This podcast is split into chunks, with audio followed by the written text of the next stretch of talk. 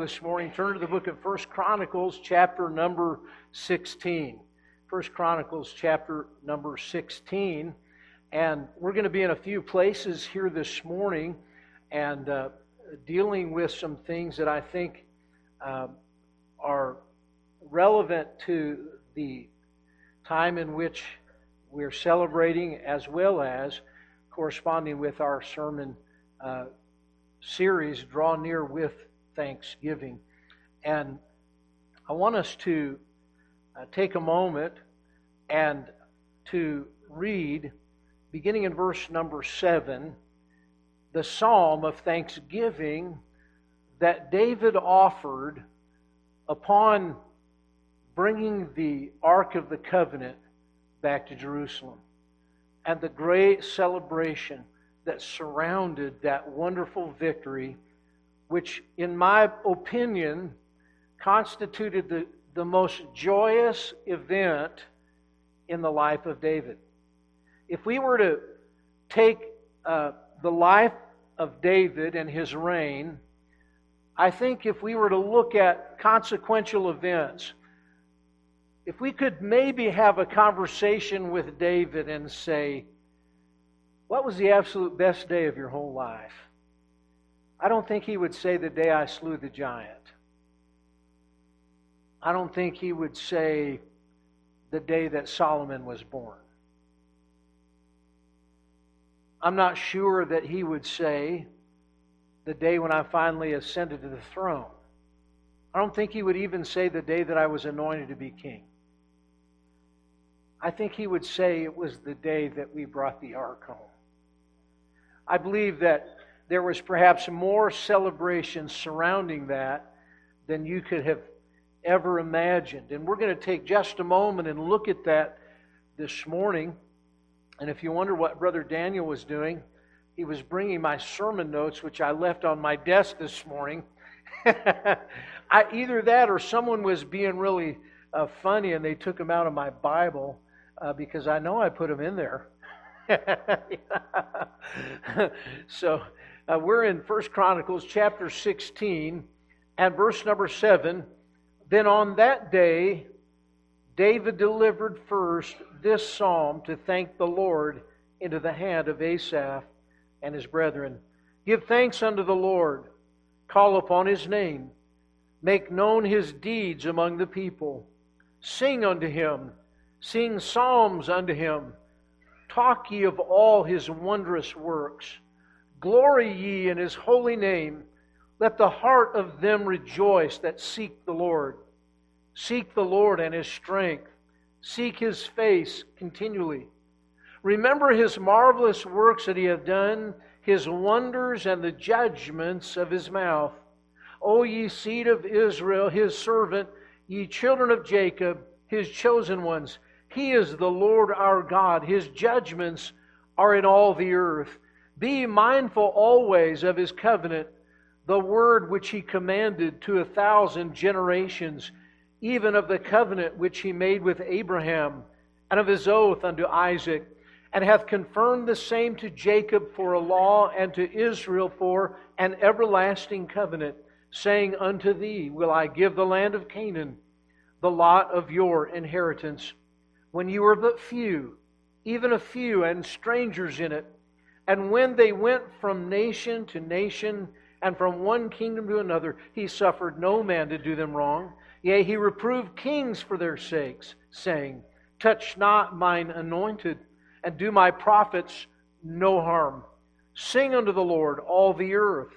Show forth from day to day his salvation. Declare his glory among the heathen, his marvelous works among all nations. For great is the Lord, and greatly to be praised. He also is to be feared above all gods. For all the gods of the people are idols, but the Lord made the heavens. Glory and honor are his are in his presence. Strength and gladness are in his place. Give unto the Lord, ye kindreds of the people. Give unto the Lord glory and strength. Give unto the Lord the glory due his name. Bring an offering and come before him. Worship the Lord in the beauty of holiness.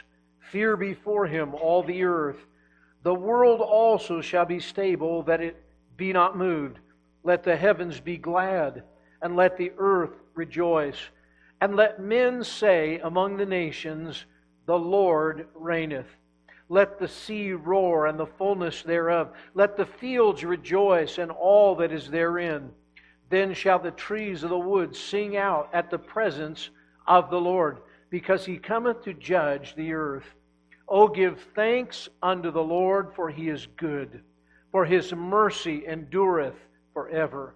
And say ye, Save us, O God of our salvation, and gather us together, and deliver us from the heathen, that we may give thanks to thy holy name, and glory in thy praise. Blessed be the Lord God of Israel forever and ever. And all the people said, Amen, and praised the Lord. Father God, help us as we study your word today. Minister to our hearts. Lord, if there be someone here that does not know thee as Savior, we pray that today might be the day of salvation for them. For this we pray in the lovely name of Jesus. Amen. This morning I want to bring you a message entitled Thanksgiving in His Presence. What I have just read to you is the psalm that David penned upon the occasion, as I have mentioned, of the return of the ark to the people of God and to the place of God's appointment. It had been away from them for a long time. If there was ever an illustration anywhere in the world that portrayed the thought that you often do not appreciate what you have until you don't have it. This would have been the case. For perhaps a generation, the ark was lost to them. They did not make use of it during the reign of Saul whatsoever. Was taken from them by the Philistines. They really didn't have an appreciation for it until they started getting defeated and the, the heathen were taking advantage of them, and then they realized how truly important that it was going to be to them as a nation. Sometimes that's true. I've seen many people who have come and become a part of this church family, and they've immersed themselves in service. They become acquainted with uh, brothers and sisters in the Lord, and, and maybe they got drawn away because of their own personal interests and desires. They began to just flag in their faithfulness and, and their attendance. And pretty soon, you know, they begin to take for granted that freeway is just always going to be there and, and it'll always be there. And, and then they, they go away, they move away, and they think, you know what? There are good churches everywhere. And I've had many of them call me and say, you know, um, I was wrong. I, I miss my church family.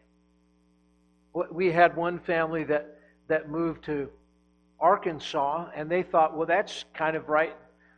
The belt buckle of the Bible Belt, there's got to be a great church on every corner there.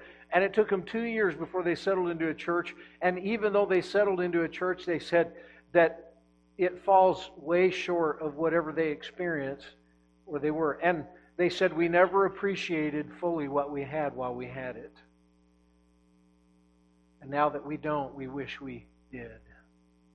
The fact is that the people of God didn't appreciate, they did not thank the Lord for what they had until they needed it and didn't have it. And I believe that there is a great deal that we need to draw, and we're going to be in First Chronicles chapter 13 and chapter 16. We'll also be in Second Samuel chapter 6. These texts all deal with this one event in the history of Israel which was so exceedingly consequential. The Ark of the Covenant of the Lord had become something that God never intended for it to be. And so the Lord allowed it to be taken from them. The people had somehow come to view the Ark of the Covenant like others might view a genie in a bottle. That they wanted to live their life as they wished and then bring out the ark whenever they wanted God to beat the stuffings out of the heathen. Just, you know, bring it out of the tabernacle whenever they wanted God to pour out some kind of a blessing upon them. It was something that God never intended for it to be. It was ordained to be a token and symbol of the very presence of Almighty God with His people who uh, dwelt between the wings of the cherubim. The reality is that they had used it for their own device, not to further the will of God for their own lives. This attitude, of course, brought about the stealing of the ark. And as David sought the blessing of the Lord upon the land of Israel, the people of Israel, he sought to, to restore the ark to those that it was given to. In bringing it home, there was a great deal to be learned regarding the Lord and His truth. And the end of that event was a season of thanksgiving and praise that the people of Israel had never known in their lives until that moment. It was really the greatest day, I believe, in the life of David. And for many others, they would have testified of the same. I want to just read to you from 1 Samuel, and uh, I want to encourage you to hold your place here because we're going to be in, in 1 Chronicles. But in 2 Samuel chapter 6, 2 Samuel chapter number 6, I want to just share with you some of the backstory and then we're going to move rather quickly through the message that the Lord has given to me, but I want to set the stage, if you will, with the reading of this narrative so we all are right there on the same page at the same time, understanding what's taking place. And so in 2 Samuel chapter 6, the Bible tells us this. In verse number 1, again, David gathered together all the chosen men of Israel, 30,000 and David arose and went with all the people that were with him from Baal of Judah to bring up from thence the ark of God, whose name is called by the name of the Lord of hosts, that dwelleth between the cherubims. And they set the ark of God upon a new cart, and brought it out of the house of Abinadab that was in Gibeah and Uzzah and Ahio, the sons of Abinadab, drave the new cart. And they brought it out of the house of Abinadab, which was at Gibeah, accompanying the ark of God. And Ahio went before the ark. And David and all the house of Israel played before the Lord on all manner of instruments made of fir wood, even on harps and on psalteries and on timbrels and on cornets and on cymbals. And when they came to Nachon's threshing floor, Uzzah put forth his hand to the ark of God and took hold of it, for the oxen shook it. And the anger of the Lord was kindled against Uzzah, and God smote him there for his error. And there he died by the ark of God. And David was displeased because the Lord had made a breach upon Uzzah. And he called the name of the place Perez Uzzah to this day. And David was afraid of the Lord that day and said, How shall the ark of the Lord come to me? So David would not remove the ark of the Lord unto him into the city of David, but David carried it aside into the house of Obed Edom the Gittite. And the ark of the Lord continued in the house of Obed Edom the Gittite three months. And the Lord blessed Obed Edom and all his household. And it was told King David, saying, The Lord hath blessed the house of Obed Edom and all that pertaineth unto him because of the ark of God. So David went and brought up the ark of God from the house of Obed Edom into the city of David with gladness. And it was so that when they that bare the ark of the Lord had gone six paces, he sanctified oxen and fatlings. And David danced before the Lord with all his might.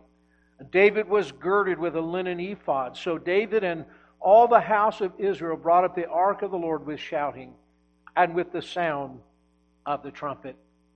I want us to notice, first of all, the Lord's, the precepts of God.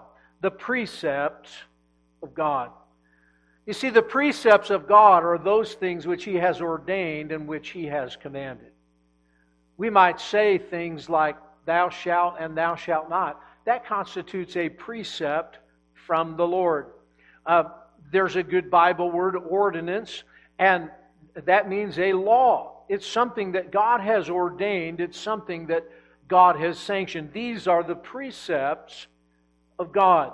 And so we understand that the Lord gave precise instructions for the fabricating and the transporting of the ark.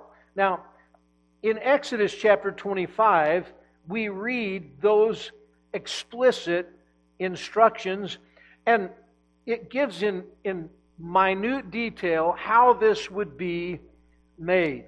And the fact is, uh, it says, in verse number 10 of Exodus 25, and they shall make an ark of shittim wood. Two cubits and a half shall be the length thereof, and a cubit and a half the breadth thereof, and a cubit and a half the height thereof. And thou shalt overlay it with pure gold, within and without shalt thou overlay it, and shall make up on it a crown of gold round about. And thou shalt cast four rings of gold for it, and put them in the four corners thereof.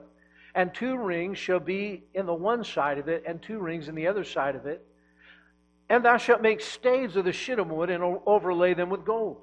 And thou shalt put the staves into the rings by the sides of the ark, that the ark may be borne with them.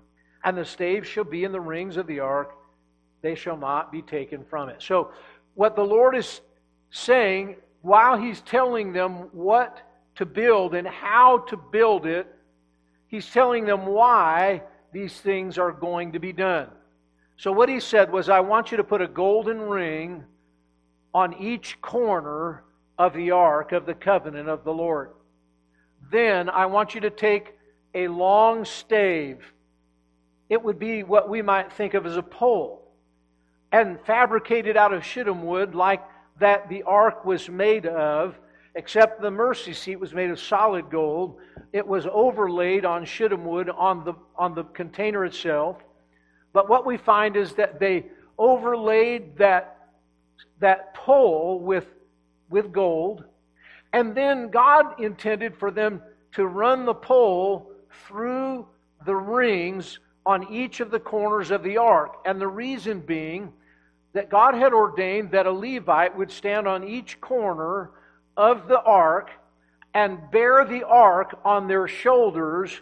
And we know that there were various times where, perhaps in the wilderness, like as when they crossed over Jordan, they carried the ark of the Lord on their shoulders with the, the stave or with the pole, that golden pole on their shoulders, and God wanted the priests to bear it.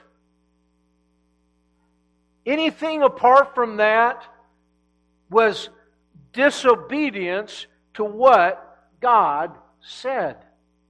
God was very precise in these instructions that He gave for the making and transporting of that ark. And, and there are many verses, and you can get the outline off of the off of the QR code after the service, or you can write it down as many of you are doing. But what we find is that they were very well intentioned in their desires to bring the ark of the Lord back.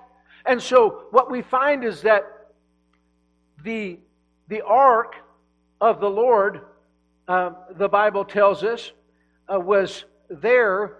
And, and in uh, chapter 6, we read that it was at the house of Abinadab that was at Gibeah.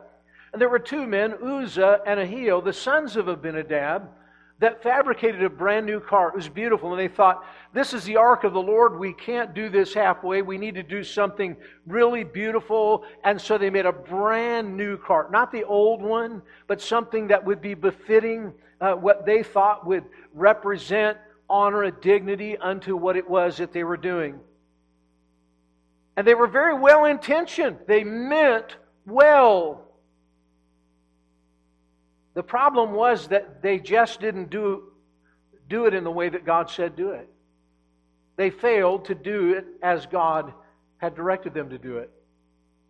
And the Lord was angry that the ark was not carried as he, as he had instructed. Of course, we know that Uzzah, when he saw the, the ark beginning to, to topple a little bit, he thought, because, thought because the, the oxen were shaking and it caused the cart itself to shake. And he, he reached out and he, and he grabbed the ark to steady it so it wouldn't fall from off of the cart. And at that moment, God smote him, and there he died. You say, wow, that's pretty extreme for, for something like that. It, it shows us how concerned that God is with his people doing things as he says. That you cannot trifle with God. Anytime man decides, I'm going to be the stabilizer of this work, I'm going to be the one to hold this up, I'm going to lay my hands on what God reserved for himself alone, you're going to have a problem. I'm going to further say that we're living in a generation that is filled with Uzzahs. Say, what do you mean, Pastor? I mean this that there are a lot of people that are very well intentioned. They want to see the work of the Lord go on, and what they've done is they've fabricated a whole bunch of brand new carts upon which to carry the gospel. But the carts upon which they're carrying the gospel are entirely fashioned from the minds and the blueprints of men.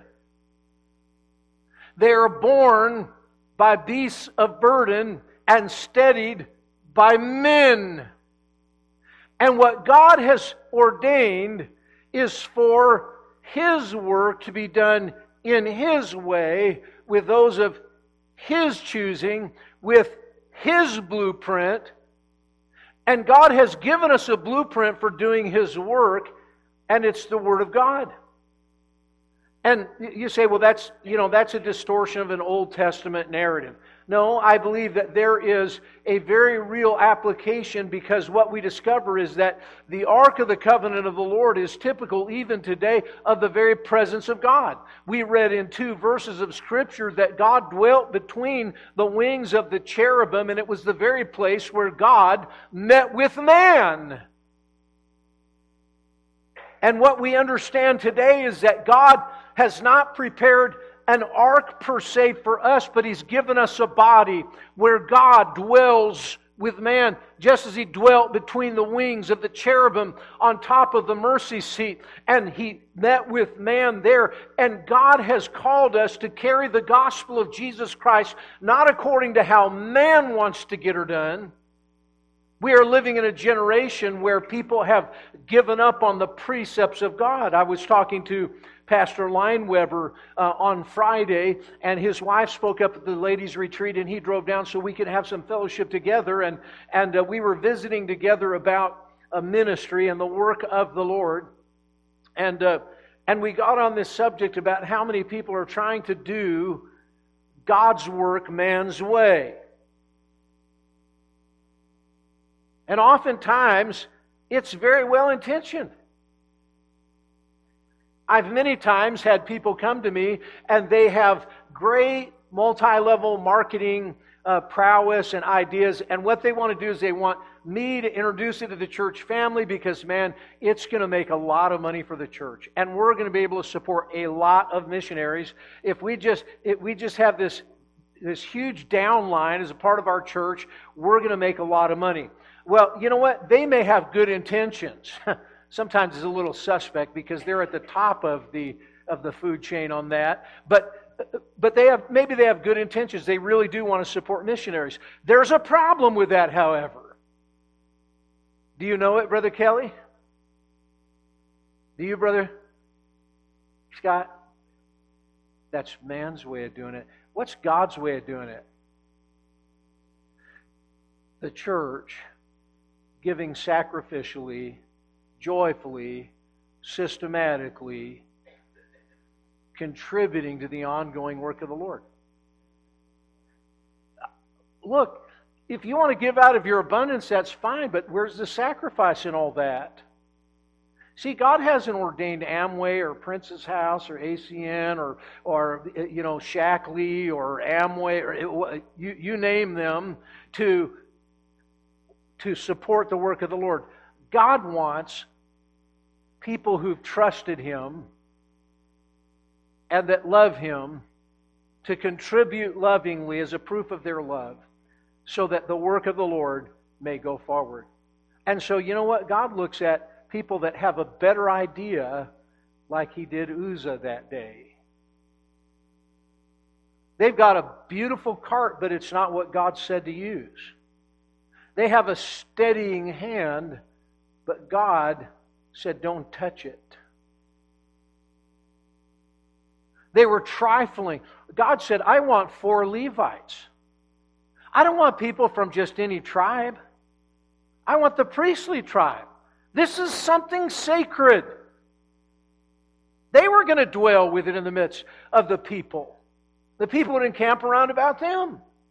And in fact, because of that work, I'm going to give them their portion in the land. And every tribe of the other 11 tribes were going to give a portion of the Levites, of their inheritance, because of the work that they did in the behalf of the Lord.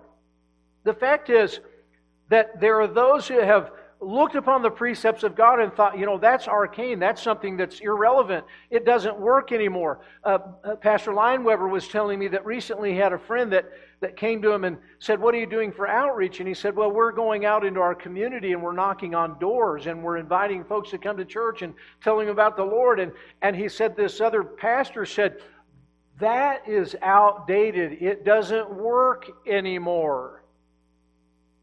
Well, do you know, there's a verse in the Bible that says, Go ye into all the world and preach the gospel to every creature. Right? Not send everybody a text message. Not send everybody an email.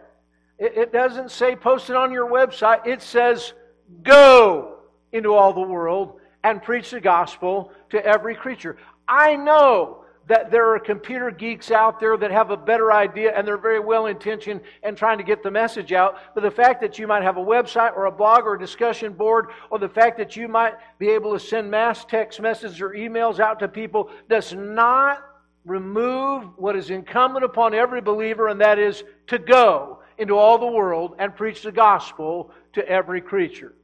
And, and, and what we need to understand is they trifled with the precept of God and there was a consequence that followed, and they stopped. And David was afraid. He said, How in the world am I ever going to get this back home? Of course, eventually it made its way to Jerusalem, first to Bethlehem, city of David. But what we discover is here that it was a picture of the presence of God, and they were trying to do it and manufacture it God's way. I'm just going to submit this to you that not everything that glitters is gold. How many of you know that? Really, the moon is not made out of green cheese. We ate the Easter bunny because of COVID. There is no Santa Claus.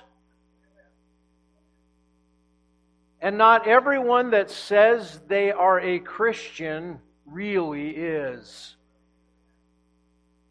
So we'll have crisis counselors in the foyer after the service. Some of you are still reeling about the Easter Bunny and no Santa Claus. But, uh, but, but look, not everybody that calls himself a Christian really is a Christian. Are you aware of that? And not every person that stands up and says, let's give Jesus a hand clap of praise and speaks in tongues is really filled with the Holy Spirit. Many of them don't have any conception of what it means to really be in His presence. But you know what? They've manufactured a stage production that might be a facsimile of something that they think it might look like, and they forget that Jannes and Jambres, the magicians in Egypt, were able to replicate several of the, of the plagues that were brought upon the Egyptian people before they finally relented and let God's people go. The fact that, that man can kind of manufacture something that looks a little churchy or godly doesn't mean there's any genuineness in it. It's got to come from God. We can't conjure it up by speaking in a tongue or, or clapping our hands enough or having a great band or, eh, eh, you know, maybe what I need to do is get, get some people up here uh, that, that can play softly while I'm preaching. And as I get more animated, boy, the music begins to swell and that'll really work on our emotions. My friends, I've seen way too many emotional people in church that cry and weep and come to the altar and they get in the car and they're the same guy that drove in the parking lot to begin with. The devil doesn't like what I'm saying. So, understand this God wants us to do His work His way. Now, I want to just submit this to you, and, and this is going to be a, a thread that's woven through the remaining points of this sermon, and that is that God is above all holy. And so, what we need to do is understand that a holy God wants things to be done in a holy way. Think about the reason why Jesus had to be crucified. Why did Jesus have to be crucified? More than that, because that's what the prophets said. Here's the reason why that all righteousness might be fulfilled.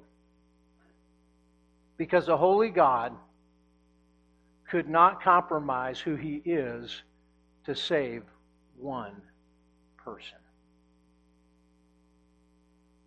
Because if he compromised his holiness to try to save one person, guess what? He's no longer God and he can't save anyone except himself. So he had to die. So let me ask you a question Does God want us to compromise his holiness to try to reach people? Does he want me to put on leather pants and get a 8 inch extension to my tongue and grow my hair long and get platform shoes and an electric guitar and, and tell people that we're really relevant and we could have smoke bombs and laser lights and that somehow God's going to say, Well, you look like the devil, but you know what? I'll, I guess I can use that.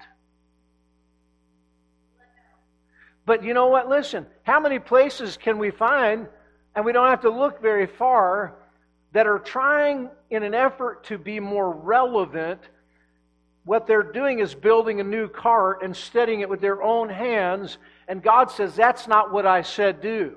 I said, Get the golden staves and four Levites and have them carried on their shoulders. And man has a better idea. And in his efforts to try to advance the gospel, all he's doing is sullying the holiness of the work of God, doing it man's way, trying to give the gospel, but carrying it on a new cart and holding it up with our own hands.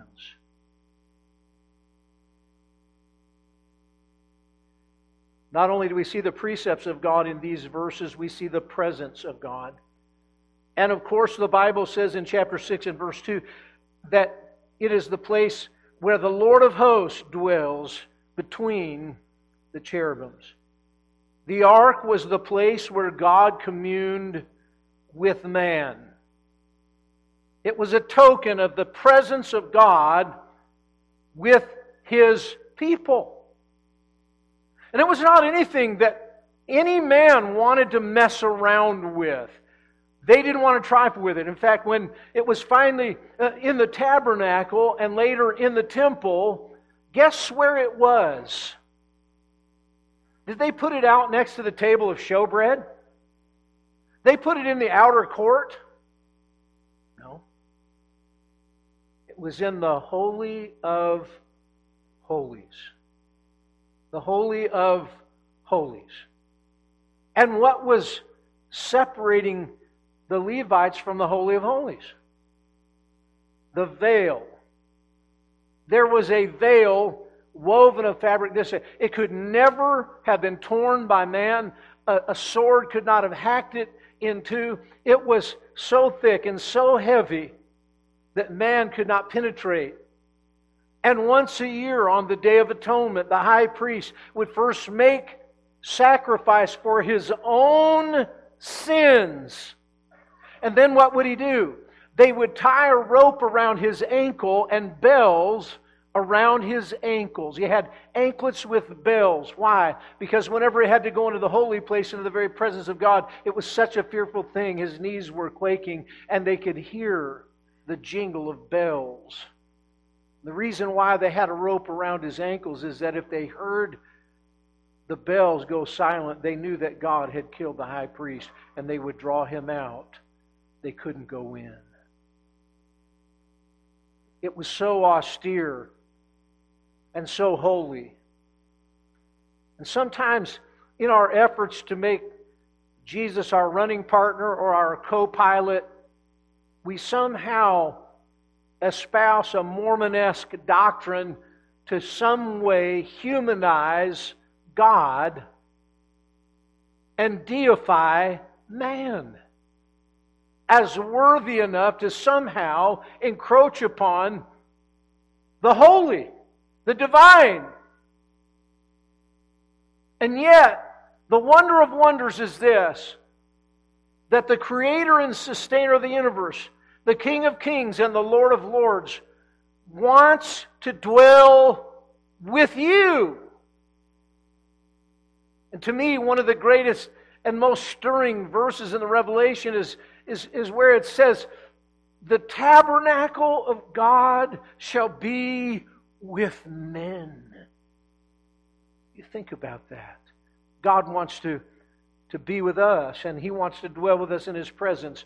But when we're in His presence, we begin to understand His immense power, His eternal holiness, and His ultimate goodness.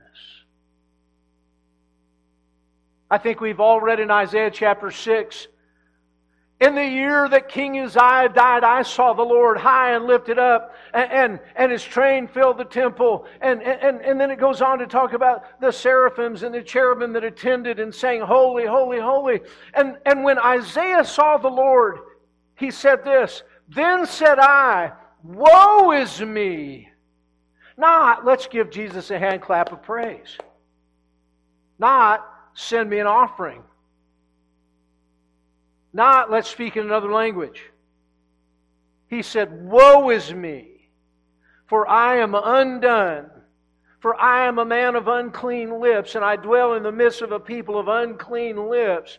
You see, when he finally came into the presence of God and saw him in all his unrequited, unmitigated glory and splendor, he saw himself for what he was and who he was.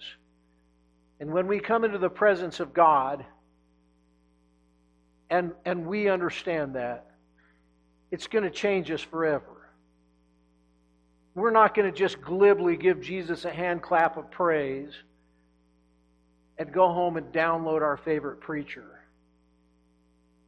The fact is, in His presence, you begin to understand what it means to be holy begin to understand the power of God and His goodness.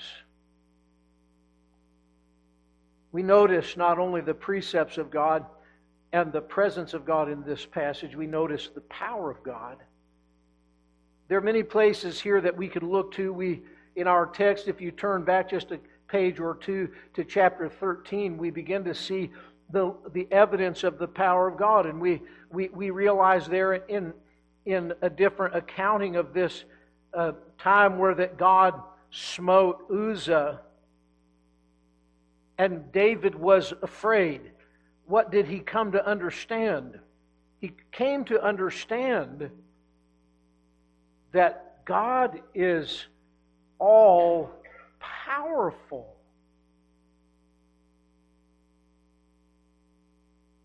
I don't know if you've had a similar experience as I have, but I remember as a as a young man going to Huntington Beach, California, after a, a like a, a storm in the Pacific, and the waves were just immense, and there were some friends of mine, we were going to go down and, and do some boogie boarding and some body surfing. I went down, and man, it was just thunderous uh, breakers. And it, it, it, was an amazing thing. And, and everybody was like, hey, come on, Chapel, let's go. You know, and I'm not going to be a wimp. You know, I'm going to get out there and mix it up with the best of them. And, and so, I mean, there was probably 10 to 12 foot breakers. And I was kind of playing around in the white water, and, and that was that was all I wanted to handle. And I, I, I kind of, the riptide started kind of carrying me out a little further into the big breakers, and I saw my friends. Some were surfing, some were boogie boarding, others were body surfing. And I thought, why? I can get in on this too. And I'm starting to do a little bit of body surfing and having a little fun. And before I knew what had happened, about a 10 or 12 foot breaker came down on top of me. And when it hit me, it drove me all the way to the floor of the ocean. And, and it knocked the wind out of me when I hit the sand. And uh, I chipped a tooth. I, I was, uh, I, I, I, mean, I was traumatized. It's, it's a wonder it didn't knock me unconscious. And I mean, I, I hit and like that. And what happens when when you get the wind knocked? You want to suck some some wind in, you know. So now I'm sucking sucking the the seawater in, and I'm thinking I got to push myself up to get up above the breakers. And just as I push myself up, thinking that my head is going to bob up out of the water, another breaker came over the top of that one and threw me down again. And I was on a part of the beach that was sloped and it, and it got very deep very fast, and it, and it threw me into the side of that slope. And, and now I'm thinking, this is it. Here I come, Elizabeth. you know, this is the big one. And, uh, you know, I'm, I'm, I'm really thinking this is going to be the end of my life. And some of you are looking a little nervous right now. I survived. But, but I, I just wanted to let you know. I know that's a spoiler alert. But, but man, and, and eventually it spit me out onto the shore. I felt like Jonah outside of Nineveh. You know, I'd had a rough day of it. And uh, listen, it spit me out, and I'm laying there, and I roll over, and I'm covered in mud and seashells and sand, and I'm bleeding, and I've got a chipped tooth, and I can't breathe, and I'm coughing up seawater. And uh, my, my buddies are out there. They had no idea what was going on. I would have drowned for all they cared. And I, I walked over and I sat down on a on a towel and I looked out at the sea and I thought, wow. It's the last time I'm going to go body surfing with 12 foot swells. I developed a whole new appreciation for the power of the sea. And you know what? From that time until now, I have not trifled with it.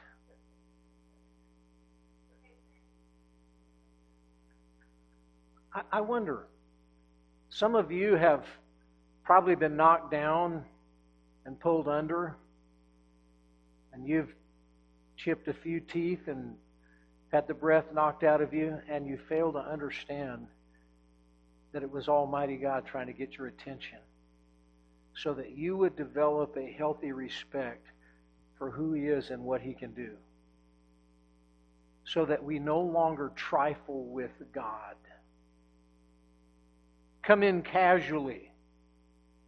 Come as you are. Leave as you were. Drop something in the box. We trifle with an omnipotent God. That's what they did. They didn't realize it. They had, a, every good intention. But David became fearful. How am I ever going to get this ark home? And what we discover is that when he kind of came to that place, he realized and, and he gave some, some new instructions then. He told them in, uh, in, in uh, first, uh, 2 Samuel chapter 6, okay, we're going to have four guys move this. Levites. We're going to get the high priest in on this one. We're going to do this God's way. We do it God's way. And after they'd gone a little ways, what did he do? He slew the bullock. And he gave a portion of bread and meat and a flagon of wine to every person in Israel. And there they celebrated. And we know that David danced before the Lord. There are a lot of people that make a lot out of that, you know, thinking that we need to have a dancing ministry so people can gyrate before the Lord. And, you know, the fact is, I'm going to tell you something. This wasn't choreographed by man. This wasn't orchestrated by man. Stop trying to rebuild the cart. Stop trying to rebuild the cart. This was spontaneous elation and exuberance over what God did. I have a little video on my phone.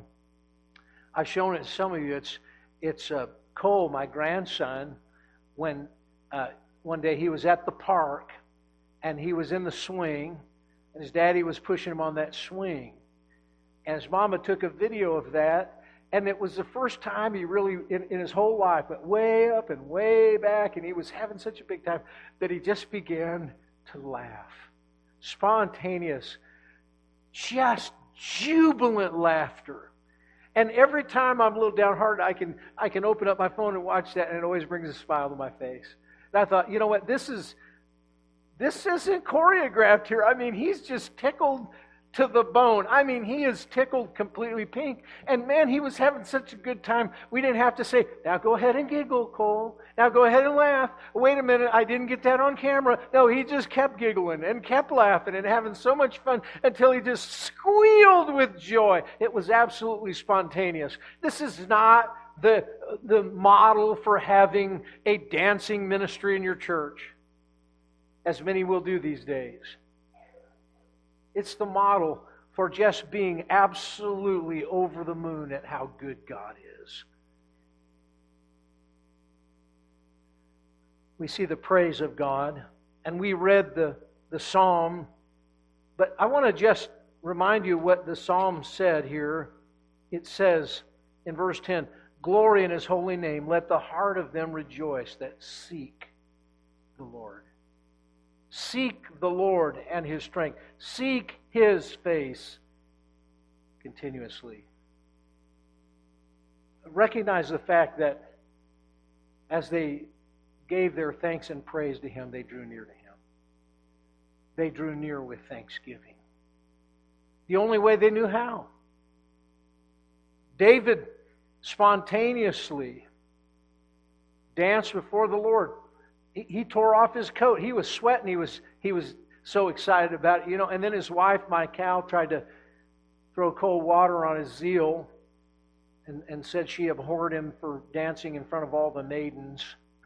And he said, I did it before the Lord, not before anybody else. I didn't do it to get an opinion, you know, from you. I did it before the Lord because that's what came out of my heart. They were called to draw near with thanksgiving and what I've discovered is that our praise extols God, it lifts Him high, but it also expounds His truth. Why? Because people wonder, why in the world are you doing all of that? And it gives us the opportunity to tell them, because we have a wonderful God and what He's done for me, He will do for you. He's to be praised in our lives. And I love the verse there that we read where it said, Blessed be the Lord God of Israel forever and ever. And all the people said, Amen, and praised the Lord. And so, He's to be praised in our lives every day. But you know what? God wants to be praised in the congregation. Every once in a while, we come to church, and Brother Daniel will be up here singing. We'll, we'll be singing Count Your Blessings. And we're Count your blessings, name them one by one. Count your blessings, see what God count your blessings, name them one. Look, I, I, I'm just saying, you know what? Listen, is that the best you got? you know, that's a. Listen, if, if your grandkids were here, is that, is that how you'd be doing it? Is that what you'd be doing? Not me, man. you know, we, we'd be having a big time with it, you know. And, and we, we would be excited about it. We would be lifting our voices as a congregation. And look, we wouldn't have to mic anybody we'd just be blown out the back wall. We're so excited about it. Amen? He's to be praised in our lives and in the congregation. And finally, we see this not only the precepts of God and the presence of God, not only the power and the praise of God, but finally the promises of God. The promises of God. You know what? When they thanked the Lord and when David wrote this psalm of thanksgiving, he said in verse uh, number 14, verse, uh, let's, let's back up to verse number 13. O ye seed of Israel, his servants, ye children of Jacob, his chosen ones, he is the Lord our God. His judgments are in all the earth. Be mindful always of his covenant. What's a covenant? It's a promise that God made. It's a promise that God made. And here's what it says The word which he commanded to a thousand generations, even of the covenant which he made with Abraham, and of his oath unto Isaac, and hath confirmed the same to Jacob for a law, and to Israel for an everlasting covenant, saying unto thee, Will I give the land of Canaan, the lot of your inheritance, when ye were but few, even a few, and strangers in it. Guess what? He said, I'm going to Abraham and Sarah, yeah, I know you're in your 90s. and I know you're way past menopause, Sarah, and I know that, that your loins have dried up, Abraham, and, uh, and, and now nothing's going to be much happening from man's perspective, but I'm going to make of you a great nation. And you're going to have so many people uh, from your seed that they're as the stars of the heavens and as the sands of the sea. And who would have believed it? There was just a few. And now, David took 30,000 men to Gibeah. They looked around and realized, you know what? We all came from 90 something year old people here. you know what that tells us?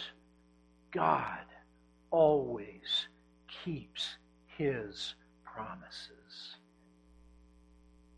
They rejoice to see and know that God keeps his promise, and he will always keep his word. The Bible says that God be found true, and every man a liar. The Bible reveals in Hebrews chapter 6, verses 17 through 20, that there's something that is immutable about God, and that is that he cannot lie. The Bible says in uh, uh, 1 uh, Peter, uh, in hope of eternal life, which God that cannot lie promised before the world began. And I want you to understand that just as God has made a covenant to his people Israel, God has made a covenant with us. We call it the new covenant, and it's an eternal covenant. That God sealed with his own blood and that he is the testator of.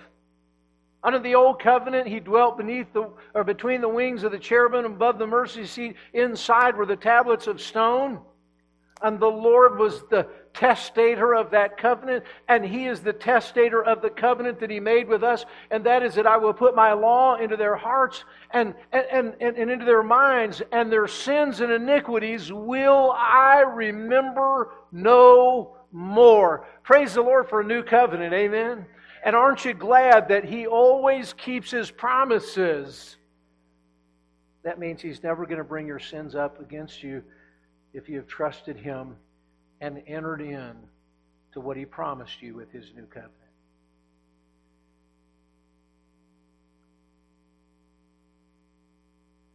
I want to just have you. Th- I, I'm done. That's the message. There you have it. Isn't that a very artful ending? Let me tell you something. We read about a young man who is possessed of a legion of demons in Mark chapter 5. When we read about him, he's living in a graveyard. And those that lived in the city were afraid of him. He was often bound with new cords and with chains, and he would break them asunder with superhuman strength. He would wallow on the ground. He would throw himself in the fire. He was in such misery, trying to do himself in. He would cut himself with stones By the way, a whole phenomenon of people cutting in our day, it's nothing new. It's nothing new under the sun. Those that, that were influenced by Satan often did cut. And any modern day cutting that goes on as a means of transference is not good psychology, it's satanic. The man was miserable, wretched. You know the story as I do how that the Lord freed him from the torment of a legion of demons.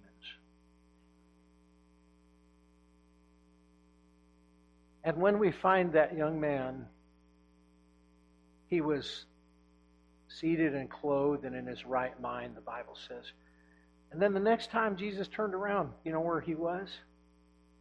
Read it in, in Mark chapter 5. He was sitting in the boat. He was sitting in Jesus' boat. I think some of them said, um, Hey, dude, what are you doing? He's like, I just want to be with Jesus. The Bible says he besought him that he might be with him. Because Jesus just gave him the greatest gift that he'd ever had. He just wanted to stay in his presence and every day show him how truly grateful that he was. My friends, the people of Israel were like that young man sitting in the boat. They just wanted to be in God's presence and rejoice in all the victory that He delivered to them that day. But when was the last time you just wanted to sit in the boat and say, God, I just want to be with you? I just want to stay close to you. Where every day I can tell you how much I appreciate all that you've done for me. He wanted to be with him. Sometimes when we draw away, we just let things slip from our consciousness and we're not as appreciative. Years ago, a fellow came to our church and the Lord did a work of transformation in his life. And he went through a hard time. And, and I can remember many people took him under wing, had him to their house to eat, bought him clothes, helped him get into an apartment. We, we put out a call. People from church brought loads from pickup trucks of furniture so he could furnish a place. He, he'd come out, of, come out of homelessness before that, out of jail, and he was getting his kids back, and we tried to help him. And uh, he, we helped him get a job, and he got a good job, and and everything was going well. He, he joined the choir and, and was doing great in the choir, and, and some of the fellows got, got got him together and took him over to the uh, clothing store and bought him a couple of suits, and he was so proud to have them. From years of drug abuse, his teeth had practically all fallen out. There was a, a dear lady in the church that that took him aside and said, My husband and I really love you and are so grateful for what God's doing in your life. And we know that you're having a hard time with your teeth, and I'd like to give you the money to get all your dental work done. And so you can get a set of false teeth if that's what it takes. And they paid thousands of dollars so you get a set of teeth. He wasn't their kin. He wasn't on their insurance. They paid cash. Not because they were wealthy, but because they were kind. And I looked at all that was done and all the help that, that this guy received. And boy, when he was here and things were going great, you know, he just wandered around telling everybody how much he appreciated all the love and kindness. But you know what? He got really busy with work. And his kids started moving out. And so, you know, he thought, I, I don't see very women, very many women my age over at the church, and he started going with a buddy to another church. After about eight years of leaning on the people of God, almost every day. And I'd go visit him, knock on the door. Sometimes I, I could hear people home and they wouldn't answer the door. Sometimes he'd answer the door. And uh, I'd go week after week. And finally, after I'd visited him several times, he said, To be honest with you, Pastor, um, I'm going to another church now. He didn't want to tell me. He said, Really, it's my buddy. He's, he's got a girlfriend over there. So you know, you don't need to come by anymore. I said, Brother, I just want you to know I love you. And there's a whole host of people down at the church that still love you and want you to know it. He said, I appreciate that. God bless you. Well, what, what about the clothes? What about the furniture? What about the rent? What about the letters? What about the helping with the kids? What about the rides court? What about the financial help? What about the gift cards? What about the teeth? What about a purpose? Just the longer he was away, the less significant that seemed. But when we stay in his presence, we wake up every day reminded of how truly good God is. Let's decide this month, if we decide nothing else, that we're going to live in His presence and we're going to draw near with thanksgiving. Father God, we thank you for the love that you showed. And Lord, may we never come to the place where it's commonplace to us. Lord, may we truly be grateful every day for the goodness of God, knowing that His mercy endureth forever.